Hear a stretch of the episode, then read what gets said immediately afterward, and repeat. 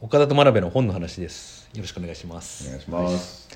えー前回までは、えー文芸作品を結構紹介したんでちょっと文芸じゃないものはい文学じゃないものええ何か、えあーは読んいでますかあじゃあ一冊持ってきた、はい前回、まあ、い前回少し前に、はいあの岡田さんが貝原一軒の養生あ会養生会ご紹介いただいて、はいでまあでも健康の本ってあんまり読んだことないなっていうので、その時あーあの言われて結構困ったんですよね、はいはいはいはいうんで,、えーでまあ、いわゆるこう健康メソッドみたいな本ははいはいそんなに読まないんですけども、はいはよくよく考えたらちょっと面白かった本があったんで、はい少しちょっと前の本なんですけども、はい家から引っ張り出してきたのがこの「えー寄生虫なき病」っていう本でですねおー2014年の本なんまあ10年ぐらい前なんですけどもおあなんかかっこいい想定のかっこいい本でなすねは寄生虫、えーーでまあ、これはもう科学ノンフィクションですよねあはあはあででよ要はですね、はいあの寄生虫療法みたいなはいあの、えー、と免疫系の例えばアはいはいレはいルギーとかの治療の方法っていうのが、はいまああるしあるんじゃないかと、はいおこの著者ははい思って、著者もあの免疫えー疾患の、はいで例えばこう髪がなかったりとか、はいあーそういう、まあへ、あの生まれつき持っていて、はいでそれをどうやってこうあの克服するかみたいなことを自分なりにこういろいろ調べて、おーえーあのいいくうちに、はいはいえーまあそういう自分の体の中に寄生虫を入れたりとか、はいあへーーいうことでそれでこう、はい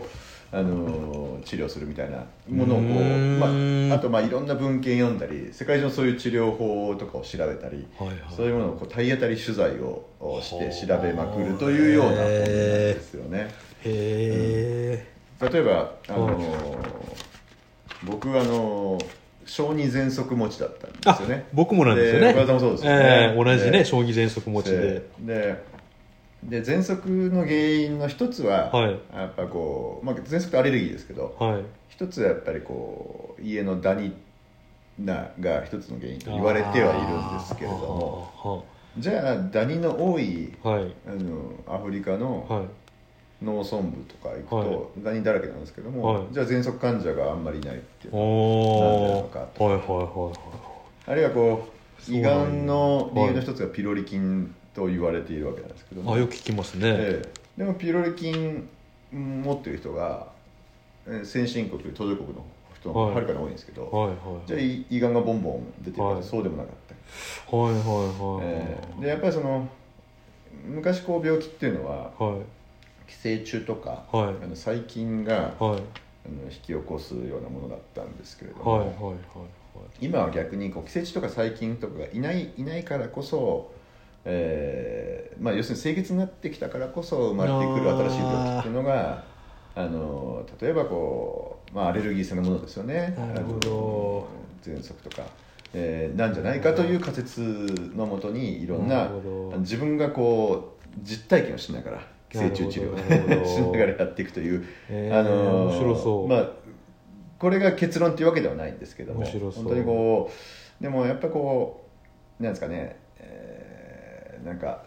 科学こういうノンフィクション読み物みたいな、あの論文も理論的なアプローチもするし実際のこう、はいはいフィールドにも出るっていうですね、はいはいこはういうこう骨太なライターみたいなのが好きなるほどなんですよね僕はね。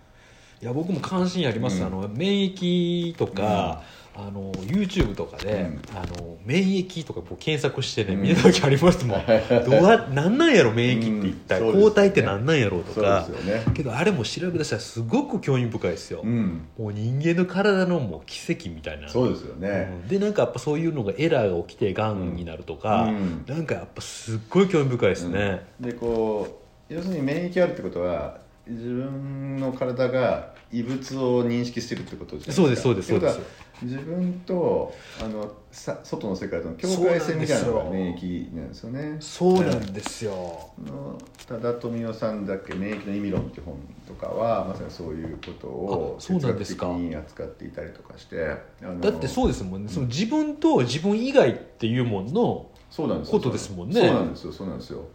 うんうん同じようなものだけどもやっぱり異物だっていうふうに分かって抵抗するそうですよねまあ、それによって逆に自分自身があー変わっていくとんんんんいうことですようねんあのー例えば花粉症の、はいえー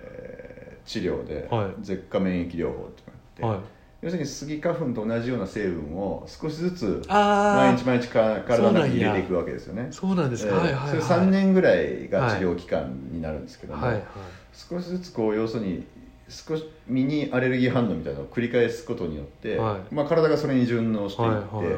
免疫自体免疫系統自体を変えていくというああなるほまど、そうそういう治いう療やり方でなんや、でやっぱりこうできるだけこうあのーまあ菌をなくしていこはいうみたいなところから、はいはいただもちろんあのーあの清潔なことは基本的にいいことなので、はいはいえーそれはもちろんそのね現代文明の中で生きてる以上清潔であるべきなんですけども、はいはいそそれで逆にこう一つのリスクっていうのがそういったところにあるんだなっていうのがですねこれこれ読むとよくわかりますよね。あーなるほどな、うんあのー僕、えー、と小児喘息で、はい小児喘息がある程度治ってきた時期っていうのが、中高にかけてなんですけど、うんまあ、中高で、まあ、僕の、えー住む環境が変わったっていうのもあるかもしれませんし、うん僕が運動を始めたっていうのもあるかもしれませんし、あとこれはあのネットで調べた情報なんで、全然はっきり言えないんですけど、コーヒーが効くって書いてたんですよああなるほどなる喘息にほど。。はいはい。よく考えたら、あのーう1718ぐらいからうん僕コーヒーを焙煎したり、なるほど。あのー作る仕事ずっとしてたんで、うんもしかしたらそれ関係あるんかなと思って、うんあのー小さい時から見てもらってるお医者さんに言ったら、まあそう言われてることもある、うんけどまあ確実それは因果関係は分からないっうんて言われたんですけうど、なんか、あのーもしかしたら、うんえーコーヒーが自分にとって少しなんかいいいい効果になってるような気がせんでもないなとはちょっと感じてはいるんですけどえーそのアレね。ルギー、まあ、要するにアトピーとか喘息って、はい僕もまあ小さい頃苦労しましたけどもあそうですか結局まあまあ、もちろんどんどん進化医療は進化してるんですけども、はいはい当時は全然それわからないわけですよね、はいはいですからもう体力つけろみたいなことしかもうああ最言われ終的にまなしかたったんでね。うんうんでまあそのそれぐらいこうあの免疫とか、はいあーっていうのは複雑なものだっていうですね、はいはいもう現代学でもなかなかわからないっていうことなんですよね、あのチェ・ゲバラとかってずっと喘息に悩まされていえて、あゲバラ全息だったんですか、あのーチェっていう映画があって、はいはいあのースティーブン・ソダーバーグっていうねオーシャンズ・イレブンとか撮ってる監督がへチェ・ゲバラの,、へあーの革命のヒストリーをこうちゃんと撮ってるあそうですかん映映画画がであの、すごく面白い僕大好きな映画なんですけども、はいあの前編後編あってですね、はいそこでずーっと咳き込んでるんですよねでへえなんだか革命キューバ革命の後、はいなんだかこう終盤だんだんその革命がうまくいかない、はいはいえー中でもあのでずっとでだんだんそのうーん喘息の発作が強くなってくるんですよね、はいはいうんで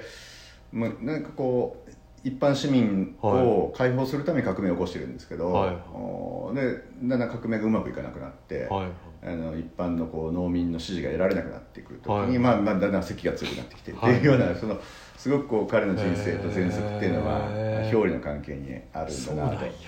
と。とは言いながら、はいゲバラといえば葉巻でキューバですから、はいはいえーあの喘息持ちなのに葉巻吸ってるっていうね、はいはいはいはいそはい そのギャップも結構面白かったりまして、なえるほどなーそれもぜひ見てください映画ねへえそうなんやゲバラ全息だったね僕もうんあの担当の医師から、はいあの僕タバコ吸ってたんですけど、はい